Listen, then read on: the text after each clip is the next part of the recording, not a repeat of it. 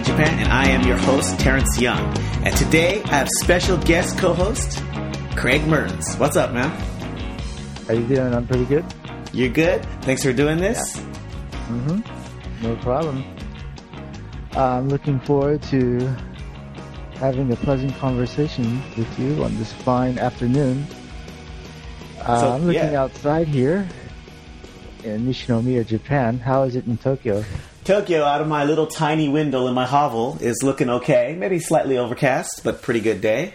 Uh, it was a beautiful morning. I went for a run and uh, helped an old dude. This old dude with a bicycle. He was looking for some uh, city office, so I helped him out for a bit. And he made Oh, the yeah he made the great comment like, "Oh, like I'm the Japanese person and you're the foreigner, but you're helping me out in Japan." He was real sweet about it, and so he just said his thank yous, and I said, "Okay, have a good day," and that was cute. How'd your day get started? Uh, let's see. Had a conversation with mom and dad on Skype, Mm-hmm. and then uh, headed to the office. I'm here on uh, Kwansei Gakuin University territory now. Yeah, I used to work there. I worked there for actually a total three years. I was two years at the sociology department, and I was a year at the Sanda campus, the other campus, for uh, I was teaching English. Uh, Yeah, it's a good school. Kwansei Gakuin. I have some pretty nice memories. Pretty, huh? Yeah, pretty campus, especially for a Japanese university. It's got a little bit of mini Stanford look. It's kind of similar architecture because of the religious. Yeah, that's what I kind Yeah. of uh, refer it to. hmm Japan, Palo Alto. Yeah, Japan Palo Alto. That's a good one. Yeah.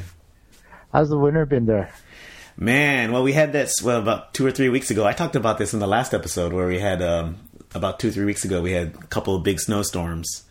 Um, after that, it's been it got it got warm for a little bit. It's been a little chilly this week. How about down in Kansai?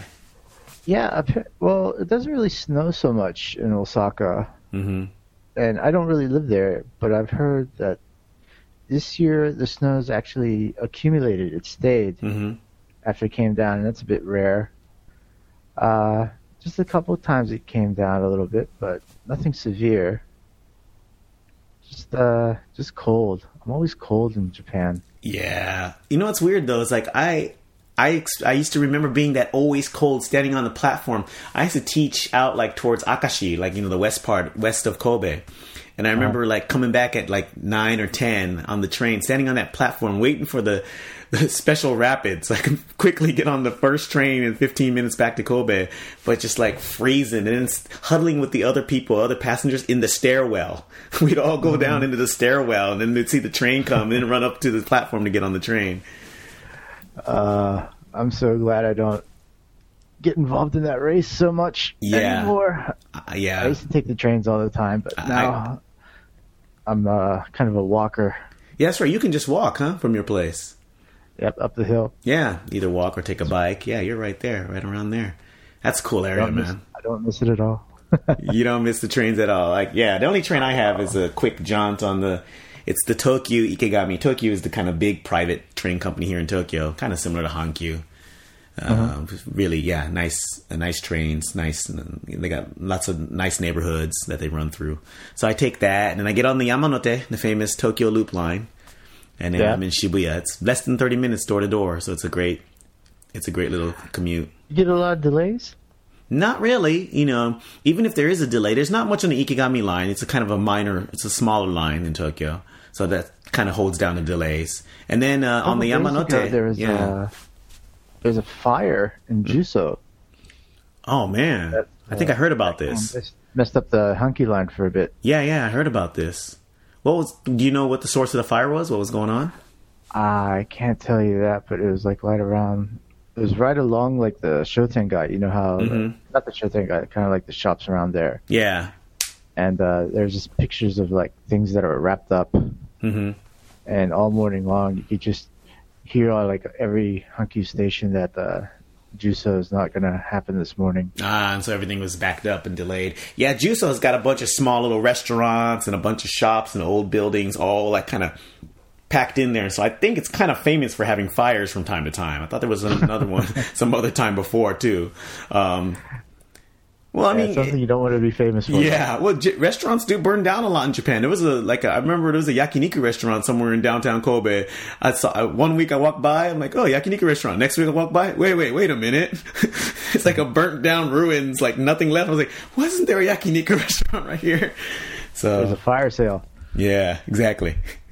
Yeah. So anyway, man. So today on the show, just to give a little, everybody a little bit of uh, a map or an outline. So uh, you know, Craig is big into art, and so I wanted you to have you know come on and we can talk about a bunch of stuff to do with art.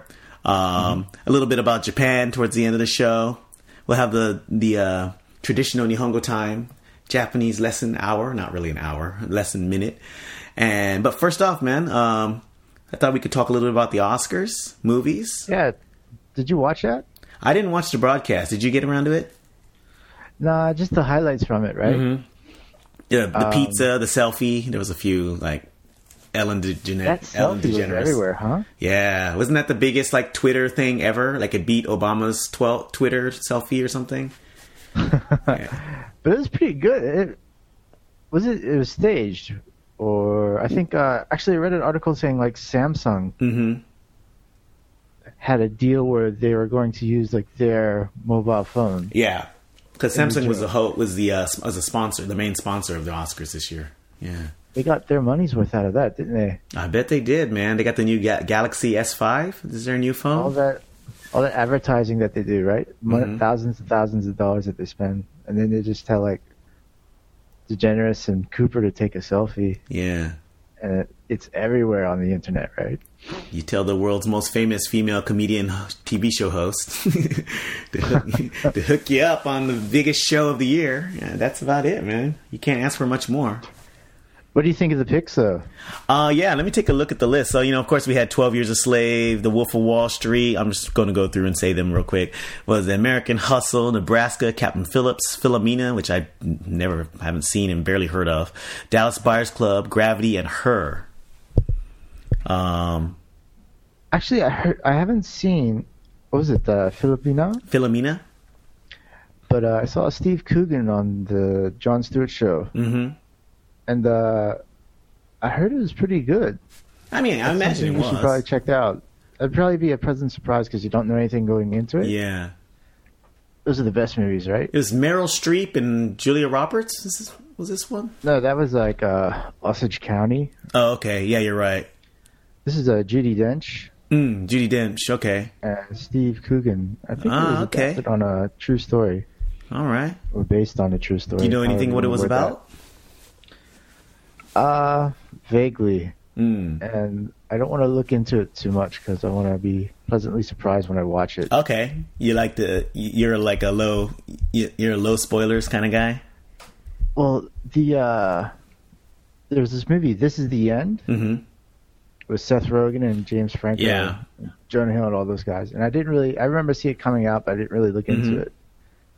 And I was like, uh, maybe it's good. I don't know. And then just one day I decided to watch it, and it was hysterical.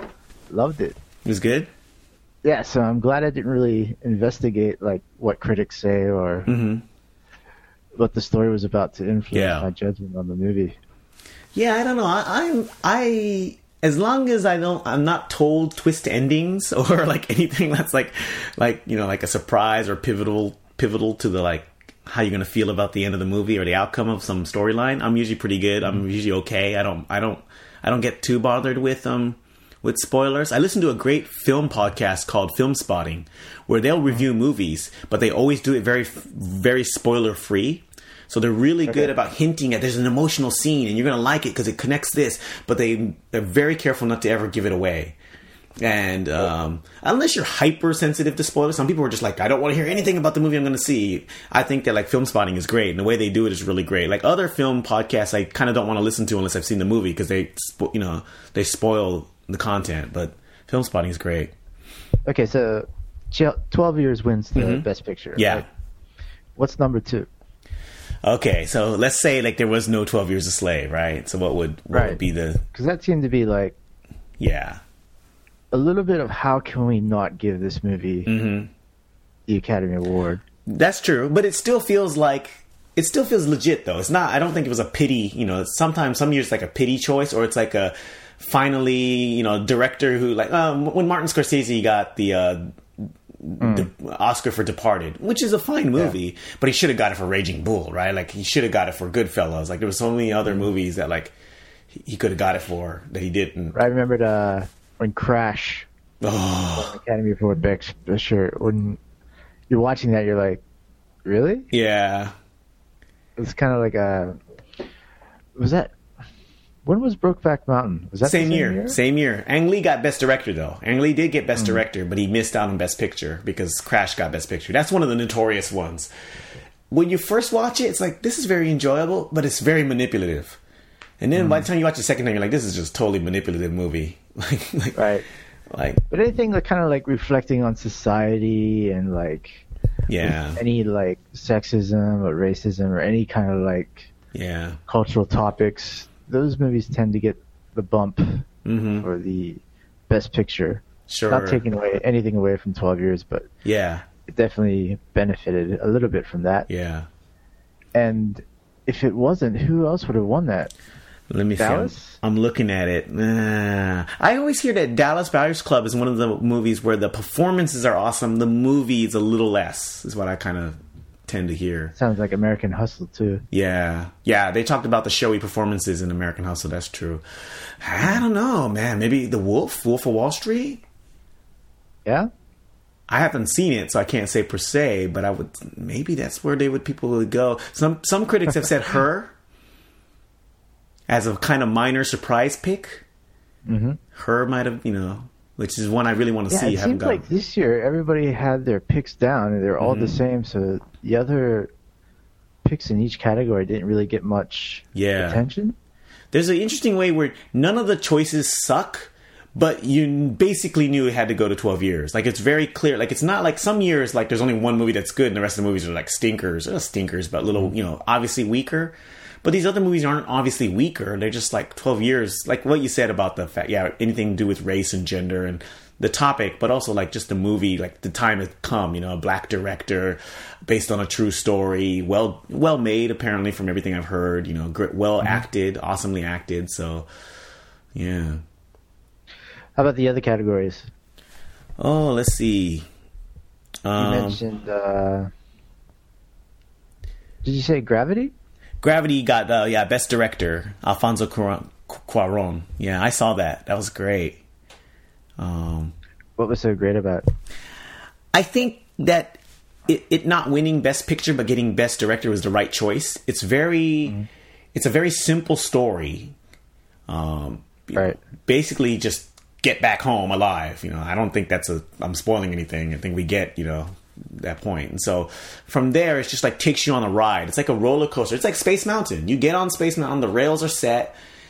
You know, mm-hmm. first. I mean, first you go through. I don't know if you've written Space Mountain. It's awesome. It it imitates as if you're departing for some. Mm-hmm. You know, Andromeda, and it's great. They've got all these like departure signs, and like you're gonna go off to another galaxy, and then you get on the Space Mountain, and it takes you through, and everything's just like pitch perfect. You know, as far as like the the adventure, the journey, and the technical aspect of it. And I love space stuff. I'm like, I love one of my favorite movies is Apollo 13 which Uh-huh. is by no means like an artistic masterpiece. It's just a great workhorse of a movie that explains a great chapter in, in the space program that I just can't get enough of. And if I start talking about it, this show is going to become Finding Space and not Finding Japan. So, or Finding the Keep Moon or whatever. But yeah, I love it, man. Oh, so so Gravity just gets those technical points really well. It's like Hmm. you know the, the the physics of it, the the technology. up? What's up? It cleaned up during the uh, Oscars. It got a lot of. it cleaned up with the technical awards. Yeah. Mm. Um, I heard they were kind of like making stuff on the fly. you mean like new Like the new technology Yeah, they're yeah. figuring out was Yeah. being made during the movie. hmm Apparently, some of the like of it. The, the the the core idea of the movie is like pretty old, but like he couldn't do it. Like one of the big things was that Alfonso Cuarón said that he couldn't do it until after Avatar came out. So a lot of stuff that James Cameron created to make Avatar, Mhm. Cuarón used and then took to the next level. So Hmm. that was really cool. I think the uh, James Cameron studio or some some connection, like especially the technical aspects, was really heavily involved in the movie. So Right, right. I'm not sure if he was an executive producer, but he was. He had a hand, especially in the technology. I'm guessing. Did you see it in 3D? I did. I saw it in IMAX, Ooh, and it was sweet. Yeah, is that in English? sweet. Was it in English? Oh, was it in English? uh, yeah, subtitled. Yep. Really, they have uh, subtitles at App IMAX. Mm-hmm. Yeah, Okay, I, I was wondering how that would work. yeah, I was not about to go see it with Japanese um, dub being oh, That'd be too heavy, huh? oh dear lord, no. Yeah, no, that wasn't happening. Yeah. Uh, one thing I heard Mm-hmm. about the the telecast of the Oscars was that uh, when I think uh, Kevin Spacey presented, Mm-hmm. and he did a little uh, House of Cards impersonation while he was up there, Oh, sweet.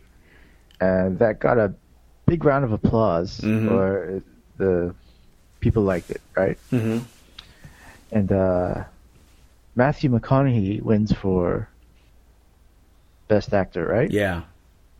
And he's also in this new series that I'm watching called True Detective. I've been watching that too, which is crazy. I think I. What do you think of this? Do you think like actors are going to be going in that direction? I Like think True Detective is just like a series, right? An Mhm. eight episode series. Yeah. And then once it's done, they're done, right? I think they're going to do a second season, but it's not going to be with McConaughey and um, who's the Right, right, right. Yeah. So actors can go into that saying, "All right, I'm just going to shoot this one season. Mm-hmm. It's going to be kind of like a, a really long movie, if Mhm. you want to think about it that way, Mm-hmm. and just knock it out of the park, and people Mhm. love it. And then after it's done, I can just take off and like do whatever I want. Yeah. So they don't have to like invest so much time Yeah. in doing like a like a Breaking Bad or Mm-hmm. Sopranos or something where they get they have to spend years and years on one character and then they Yeah. get typecasted. They can do other things. Yeah. So I've I've wondered if that's like kind of uh, kind of coincidental that Kevin Spacey gets like kind of a for House of Cards Mm-hmm. impersonation and also Matthew McConaughey. I haven't seen Dallas Buyers Club, but just him in that and just what he's doing currently with Mhm. like True Detective, his Mhm. stock's pretty high. Yeah. And I'm thinking maybe in the future actors will be like, you know what? Yeah, I kind of want to get deeper into these characters. I don't even think it's a future a thing. I think that's what's happening. Yeah. Yeah, because like TV is golden now. Like one, you know, TV no longer used to be. Movies had the the high production value.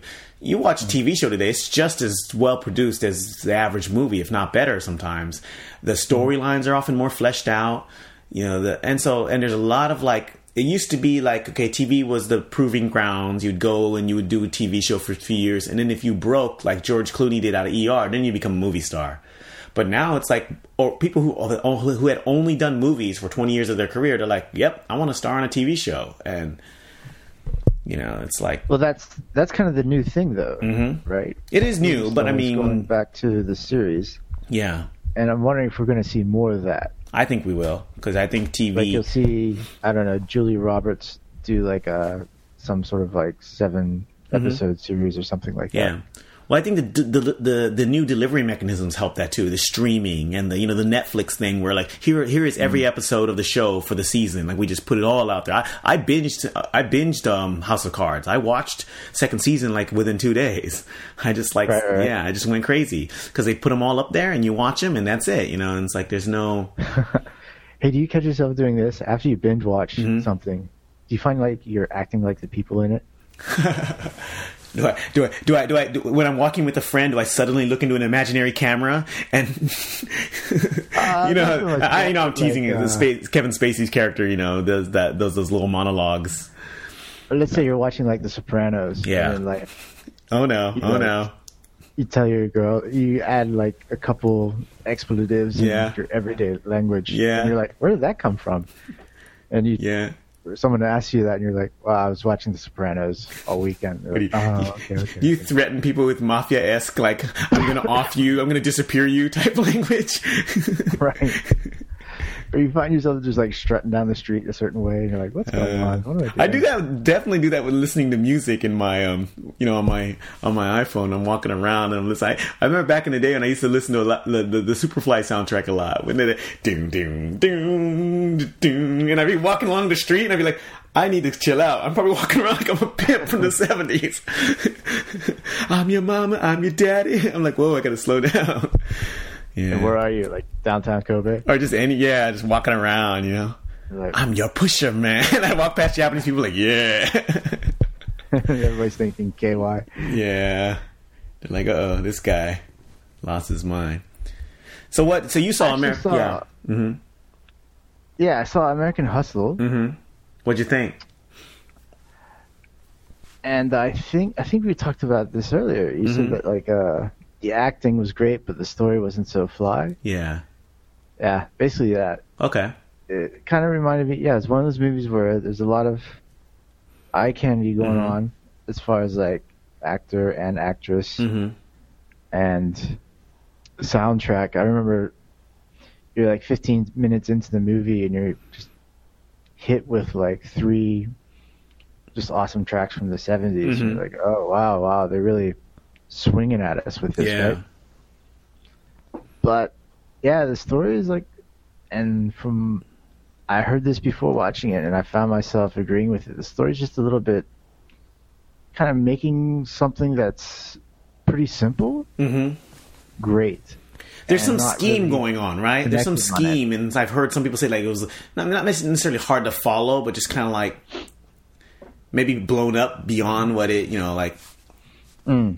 The scheme or whatever the main storyline is. It seems to be a little Right, blown out of proportion to make a movie when it really wasn't that in reality. Because it's based on true story, right? It's like based on like Mm. yeah, And it reminded me of Heat a little bit, Mhm. whereas Heat had like you had wow, De Niro, Kilmer, Pacino, mm-hmm.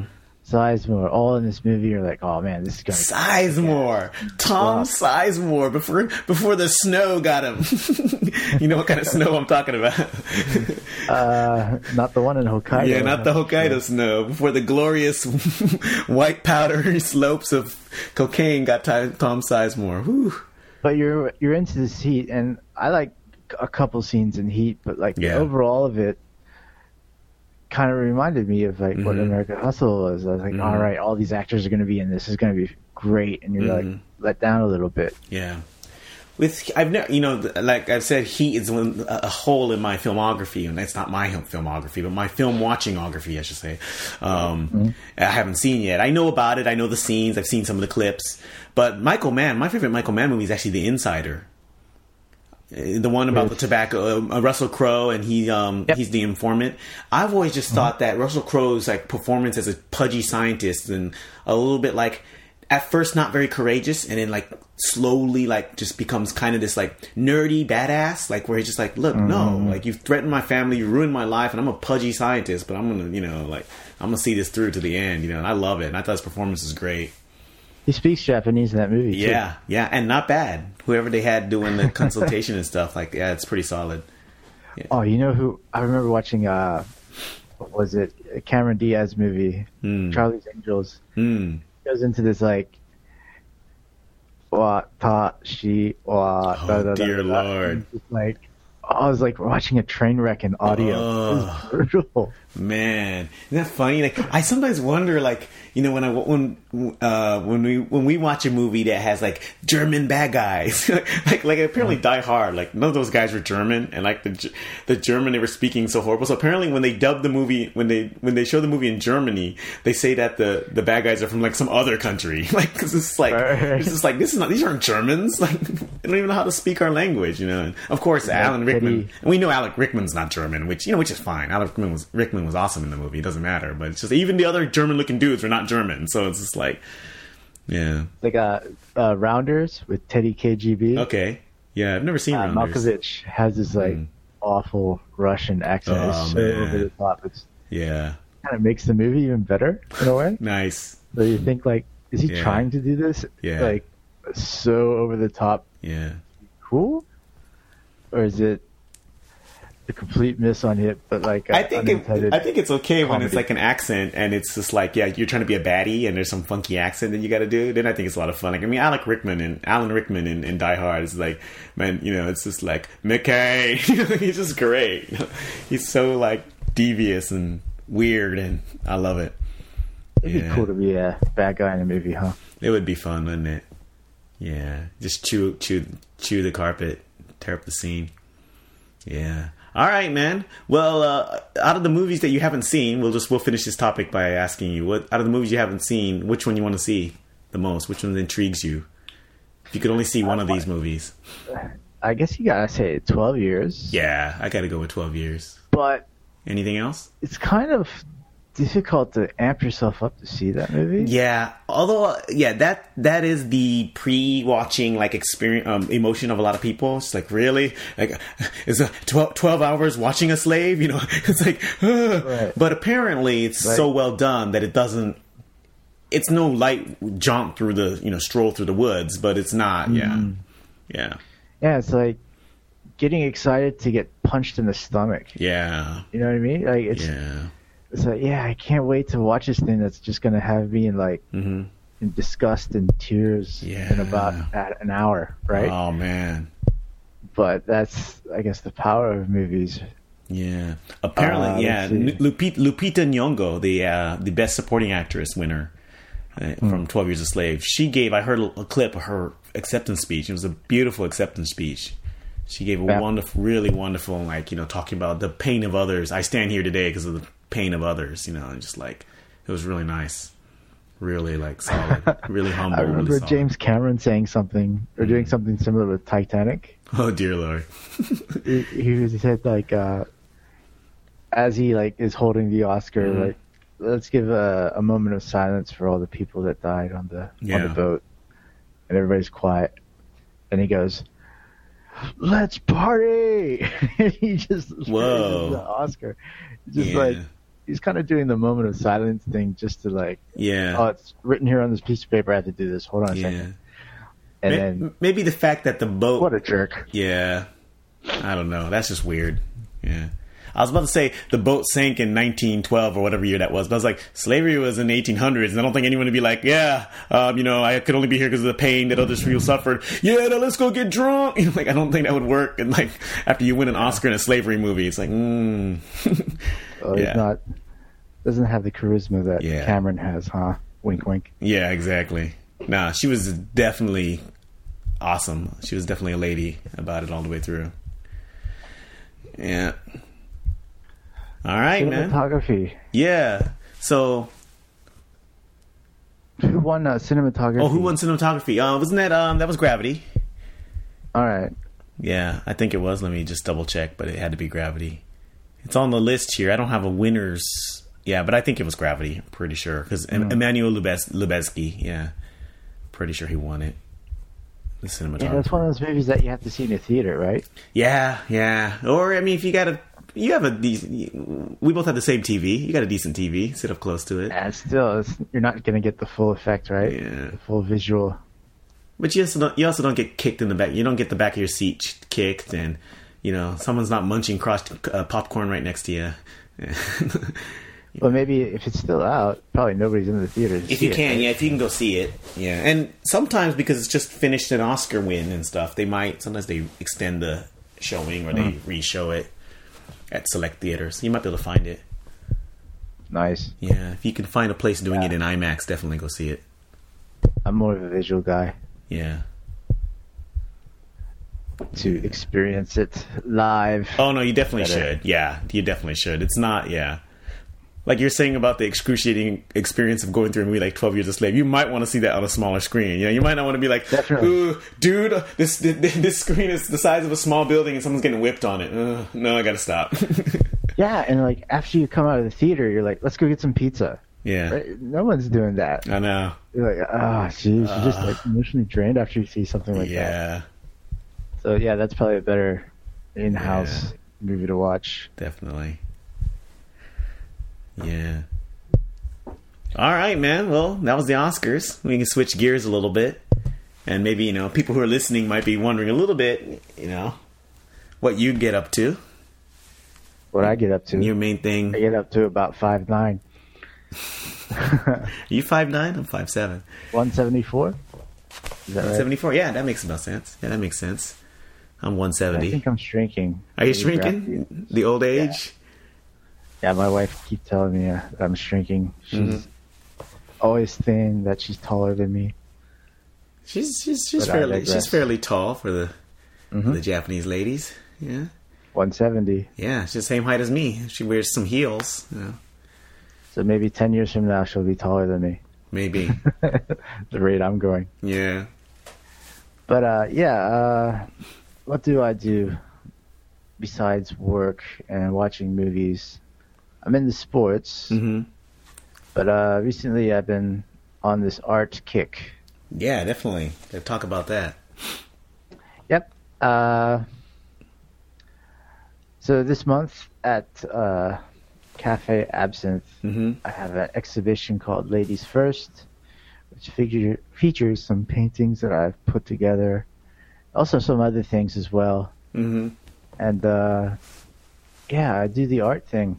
Yeah, you know, for me, the first time I knew, like, you were like, for me, like the first time I knew, like, man, this guy's like uh, the savant of art. you know, he's around me, like, you know, just the people I know, like, he could draw, like, you know, and do art like crazy. It was that your little night, your little nightscape of Paris.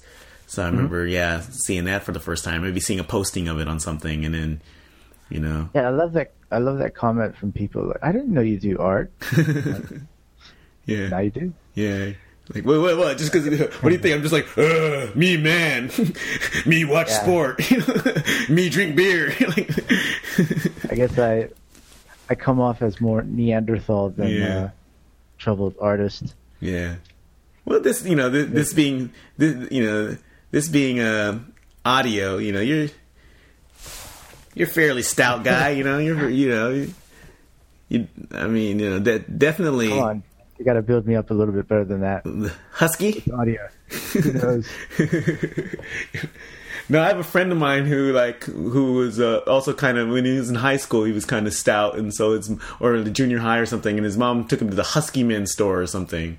And actually, he's smaller than you. I mean, you know, he's not that, you know, he's not that husky really. But it's just like it was just kind of funny. He said that was something that he always felt embarrassed about because his mom had taken him to the Husky guy store. And I'm a small guy, so from my point of view, I'm like, I wish I was, I had a little bit of, you know, I wish I had was a little bigger. I'm a small guy. No, so. don't. Yeah, Difficult to shop, man. yeah, is it? Especially in Japan? Buy clothes in the stores, most of the stores. Yeah. except for uh, some of the outlets. Mhm. And then like you go to like like the big and tall sections in Yeah. these places, and I put them on, and I'm like wearing a tent. Yeah. It's just, Yeah, uh, wh- yeah. What's up with this thing where there's a- like, yeah, there's no middle ground, right? Like, there's nothing for like someone with huge, not huge, but like kind of big shoulders. Mhm. I, I remember I was at this shop and I put on this shirt, and it was it was so confusing to me that the shirt fit me around the waist. yeah, but the chest and shoulders Mhm. were so tight I couldn't like button the shirt. oh man, And I was thinking like, who is this person Yeah. wearing this shirt? Like, was it, desi- I'm bit- was it designed for like a kind of a relatively small frame Japanese guy who decided to drink a lot of beer and eat a lot of donuts and then get to middle age? So like, there's like, Yeah. it's, it's still for his shoulders, but it like accommodates the new belly that he developed over the last, you know, thin guy with a deer gut. Yeah. Yeah. Man, beer a beer gut. I was Nice. thinking about that Gary Larson comic. What's up? The Far Side? Standing, yeah, Yeah. Two bears standing there and like, uh, Bob's got a deer gut. want want. Yeah, no, I love I love that kind of stuff though. That was Gary Larson's trademark, man. A little bit corny, but somehow insightful. Mm-hmm. Yeah, no, I I- have the issue. I go, I get clothes from Uniqlo, and everything fits great, but the sleeves are short because I have long for my size. I have longer arms than like the average Japanese guy. Have the same size. You know, like just these weird things where like, yeah, Yeah, I have a. I wish my sleeves were longer because when you wear cufflinks hmm in a suit, like nobody really sees it because the sleeves too Yeah. short. When you're wearing a jacket, yeah, so I wish I had like little, maybe two, three centimeters on my sleeves hmm when I wear that. that's where you got to get that custom made. yeah. yeah, yeah. go back to Bali or Thailand and get Mhm, that done. That's right. Yeah. So yeah, Uh, art. So we were we were starting at art, and then we went to clothes for some reason, but it's all good. Got where we'll veer off the path a couple times. Yeah. that. But uh, yeah, I've always liked art. What about you? You're into art, right? Mm-hmm. Yeah, when I was a kid, you know, I started. I loved uh, growing up in Japan as a kid, like on military bases and stuff, but watching the Japanese anime anime on TV. I loved Dragon Ball and like uh, there was an animation called Saint Seiya, which was not very internationally very popular, but other Japanese people know. But Dragon Ball was huge, so I used to draw. Like I would draw like Goku, the main characters, or I used to be into like anything military. So I draw like battleships and spaceships that were battleships. I used to watch Star Blazers, it's called Yamato in Right. Japan, and all that kind of stuff. And yeah, I remember I used to draw that kind of stuff, and um, was pretty good at like hand drawing stuff. I was pretty good at portraits. It's one time I was in um, I was in math class and I didn't enjoy math. This is junior high. And I think I was drawing a caricature of my teacher wearing pajamas that have like math equations on the pajamas.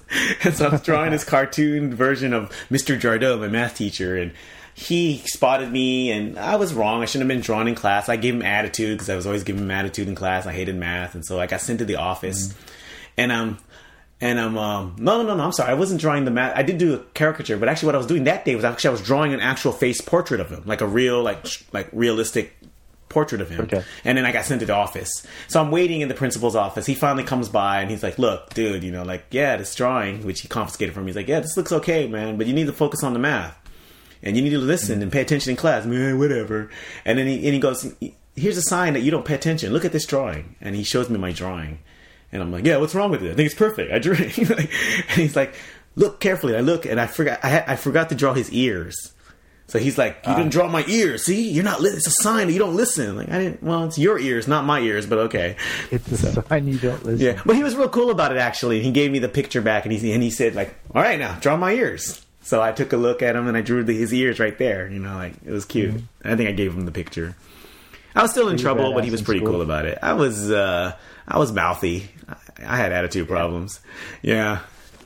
This he threw chalk at me once. Mr. Jardot threw chalk at me once. He would write on the board T H I N K, and I'd be like, "Do not understand. That's why I'm having problem with this math. It's not because I'm not thinking." like, It was fun.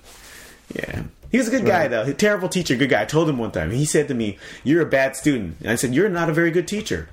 And he, we both kind of looked at each other and laughed. And was like, you know, I wasn't trying to be an, a- uh, an ass about it. I was just like, "Look, ah, you're right. I'm not a very good student, but I don't think you're doing a very good job as a teacher." So, How old are you? uh, 13 13 Nice. 14 he was like but we, he was cool. I mean he still failed me one year. I took his class again later and did better but i mean i liked him. He was a good guy. Just he was a, not a very good teacher. He was very impatient. Anyway that's my mr Bummer. jardo art art story. Yeah.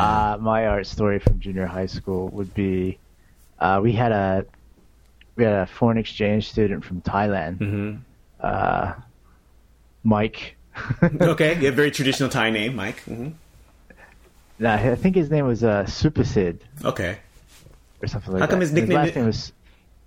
Uh, just one of those things where they. Oh no, no, but I was, I was just thinking if US his name is like, Super Sid, how come his Mike." I know, but how come if his name is Super Sid, he has the perfect nickname, Super. Yo, Super, man, that's that's awesome. Well, his last name was Superabundant. really? His name was Mike Superabundant. Yeah. Okay.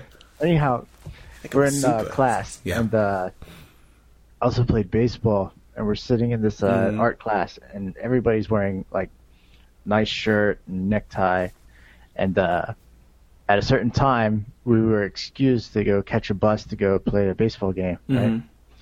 And uh, so I'm sitting next to Mike Superabundant, and uh, raise my hand, and Mr. Venton, it's uh 1:30. I have to go catch a bus to go to the baseball game. And uh, he's like, yeah, yeah, go ahead. And uh, Super Bunny, he sits up and he starts walking with me. Mr. Vinton goes, hey, what about, wait a minute. You're not going. You're not on the team. And he's like, yeah, I, I play for the baseball team. And Mr. Vinton looks at his clothes like, you don't have a tie. And he goes, I am Ty. he walks out the classroom. he turned back in and walked back into the class, but it was it was a pretty good like Mhm. uh, Costanza moment where he does a one liner and walks out. nice. Uh, But uh, yeah, I've I like to draw comics and stuff like that Mhm. too when I was a kid. I read a lot of Snoopy comics, little Peanut comics. mhm. Uh, took some art classes in junior high, high school. Did some drafting classes. Mhm. and then uh, in university, I I didn't take art initially. I took like science classes, like biology and chemistry and stuff like Mhm. that, and I didn't do bad, but I didn't do great. Mhm. And if you want to be anything of a doctor or Scientist. you have to be great, Yeah, right? you got to be pretty good. Although So, it's a vocation to some degree. bailed. Yeah. bailed on that and didn't really know what I wanted to do. So I just decided to study what I liked. So I studied art hmm and did some studio classes, but graduated in uh, art history. hmm And uh, yeah, after that, I was like, now what? Right? I didn't think I'd be an artist or didn't have any intention to be one. hmm then after that, I decided to come to Japan because you can make some money, which I didn't have any of at the time, Mhm. travel the world. I thought, okay, let's do that. And then I brought some of my brushes and paints along with me and did some uh, kind of landscapes, but nothing really serious. hmm Uh, it's a little difficult to work with oils when you're moving around often, as I was in Yeah. Japan. Also, you kind of need a place to set everything. Yeah. it's- need like days for it to dry. So a lot of people, that's where you can use, a lot of people just use ac- acrylics. Acrylics seem a little easier to handle than oils. I've never painted with Mhm. oils, I'm not sure, but it seems like it. Well, I guess I don't know. It's just in uh, university we always use oils, Mhm. so I haven't really tried messing around with acrylics so much. hmm But uh, but currently, yeah, I've moved to Nishinomiya, and in my house now, I kind of have a little crawl space that I Mhm. use as a studio.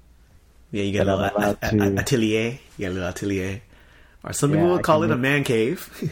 although you have quite Man the, cave. although like by standard man cave, it would be like a there would be like a a, a lazy boy with like beer places Uh-huh. to put beer. But no, yours is like you know like it's like nice. Like you got like art product, art projects, and like cool things going on. Like yeah, Yeah, it's and it's definitely a cave in the fact that you can't really stand yeah. in it. Uh, it's pretty It's kind of loft, kind of attic, attic like. Yeah, it's Yep, pretty cool. crawl space type Yeah. thing where I just have like a chair with rollers underneath that I spin around and Mhm. do my work on. And uh, yeah, so I'm allowed to go up there and decompress and hmm paint and chill out and make a mess and Yeah, I like it. I like it that I have that there and then Mhm. I can just like go downstairs and be in my house. yeah. It's kind of nice. That is cool. Yeah, that's definitely a nice little, yeah, your little getaway, hangout, do your Mhm. thing.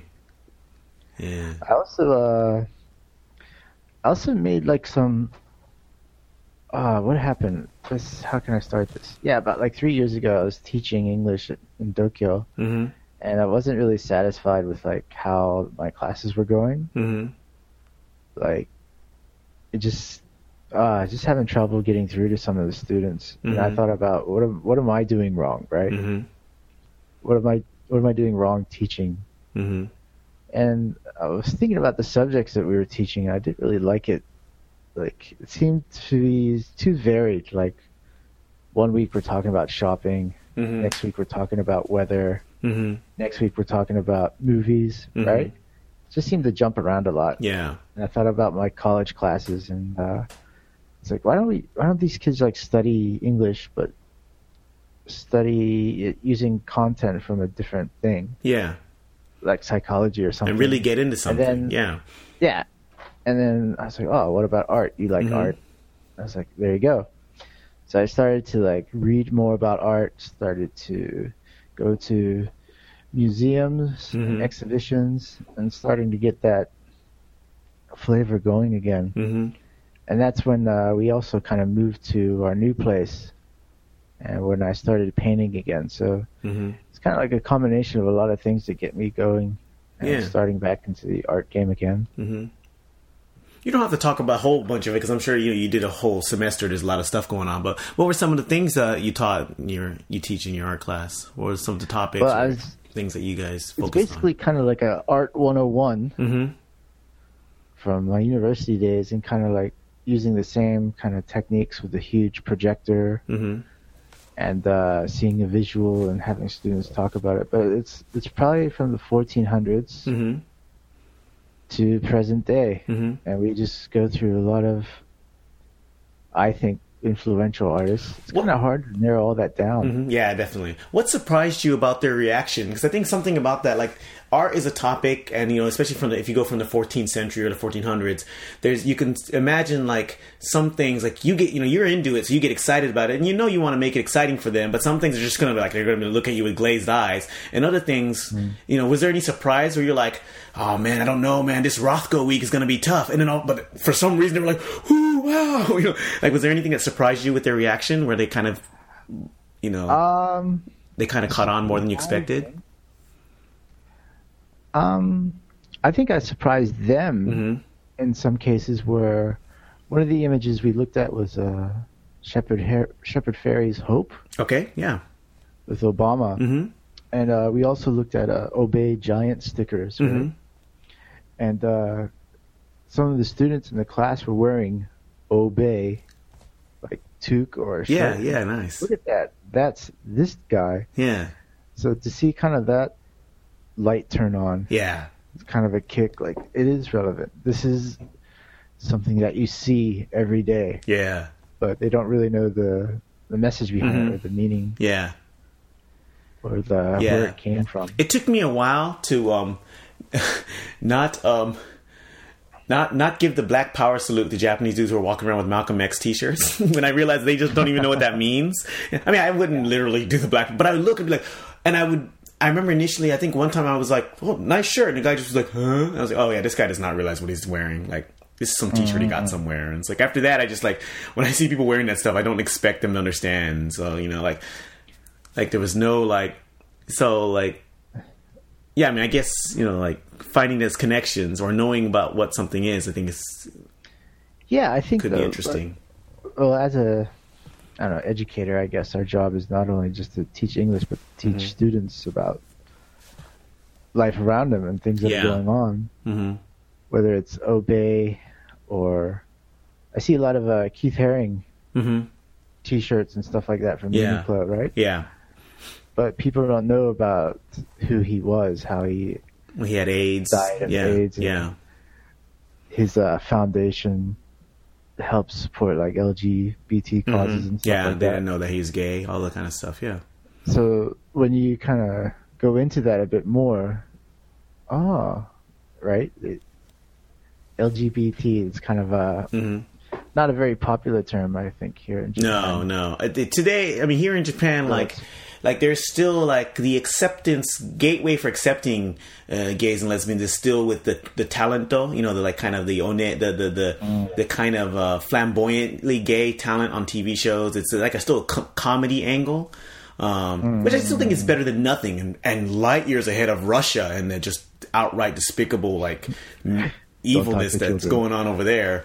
But who you know, but still, like in Japan, it's like there's no a gay person is still someone on TV who goes like, hey, you know, like, and they don't people don't realize no, this your neighbor or some regular person walking out there. Like there's no or whatever the person is, right? It's not a there's not always a set there's not a set behavior to being to mm. being gay or to being a lesbian, but people don't realize that yet. They still think it's this thing where like flamboyance or like you know cross dressing. Yeah, I think it's just becoming more accepted around the world, especially marriage equality, like in the U.S., where many states are recognizing same-sex marriages and other countries are following suit.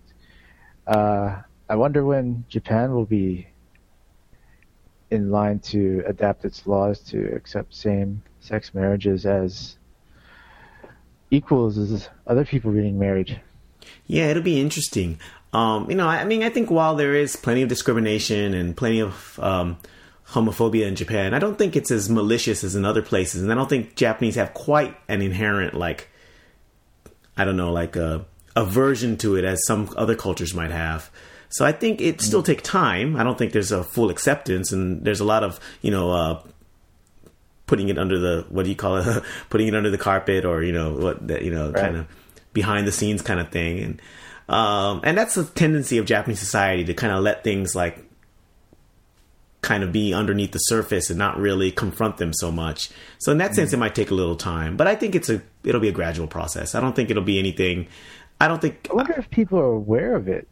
Mm, Do you think the public actually knows that no, they cannot be married? They being the uh, lesbian, gay. Yeah. community. I, I wouldn't. I think you have a good point there. I, I think it's. I guess if you press them on it, they'd go like, "Oh yeah, that's right." But I think they don't think about it. You know, I think it's Yeah. so. It's So there should be some sort of like a, an awareness factor Mhm. involved in saying like, yeah, like it should be everybody should be just cool with it, Mhm. not even. Hmm. I don't know. I can't really properly wrap that up correctly. Yeah, yeah. I mean, I, I do think that the stuff that's going on TV, as as sometimes stereotypical and kind of, you know, for comic effect it can be. I think it's one way for people to realize, oh wow, there are different kinds of people in our society, and and to mm. slowly get exposure. And I think people people did and then from there it goes to a little bit more oh i know a guy i work with or i know someone in my neighborhood and and then it goes more and more it becomes a part of their daily society and then hopefully that will eventually lead to the issue coming up and maybe sometimes coming to a heads a little bit but eventually hopefully marriage equality and just you know a, a general acceptance in society Yeah, man. Yeah. You got to get on board. all right So, uh, why don't we wrap this up, Mhm. dog? sounds good. Uh Um, let me anything? yeah. plug my ladies first. all right. Yep. Go ahead. Definitely. Uh, Cafe Absinthe in Osaka uh, with owners Dimitri and Miho letting me decorate their walls. You can come and check out art, ladies first, some portraits, and also some landscapes that I have up all this month. And March 30th, we'll be having a afternoon, evening event. So come down if you can. I'll be there. You'll be there, right? Yeah, I'll Yeah, be yeah, there. yeah. And so definitely come down and support Craig. Uh, it's some awesome stuff he's working on. It's really cool to see you doing all this stuff. And I'll put up links for the for Cafe Absinthe on the Finding Japan site, and also uh, Craig is selling his wares on Society6. Yeah, that's a that's a pretty cool website. Anybody can put their art up, Mm-hmm. and uh, you can sell prints and posters and even clothing and iPhone cases and mugs and I think the latest thing is shower curtains. Shower So- curtains. They can print anything on anything it seems, and they print it, package it, and send it. If I didn't live in a share house, that would be pretty interesting. yeah, it would be. So yeah, it can come to your door. nice. And they have promotions sometimes for free shipping and stuff like that. So, yeah, it's worth checking out. Not only for my stuff, but Mhm. uh, there's some other cool stuff there as well. all right, cool. That's society6.com, right? Right. Yeah. And search Craig Mertens. yeah. Just put up T Dog. I think. I you will, will. the link will be up. No worries. And yeah. Is there right, anything? Last fun. words? Yeah. Thanks for doing this. Uh, no much last words, but uh, I look forward to hearing this and uh, doing this again. It's fun. Definitely, man. Um, be great to have you on again. And yeah, I just got to get into the my editing layer. Not really. My MacBook Air and and get this all cleaned up and hooked up, and it'll be uh, up soon. All right. Uh, you've been listening to Finding Japan uh, with uh, Craig Mertens. Thank you, and me, Terrence Young. All right. Bye bye. Ya.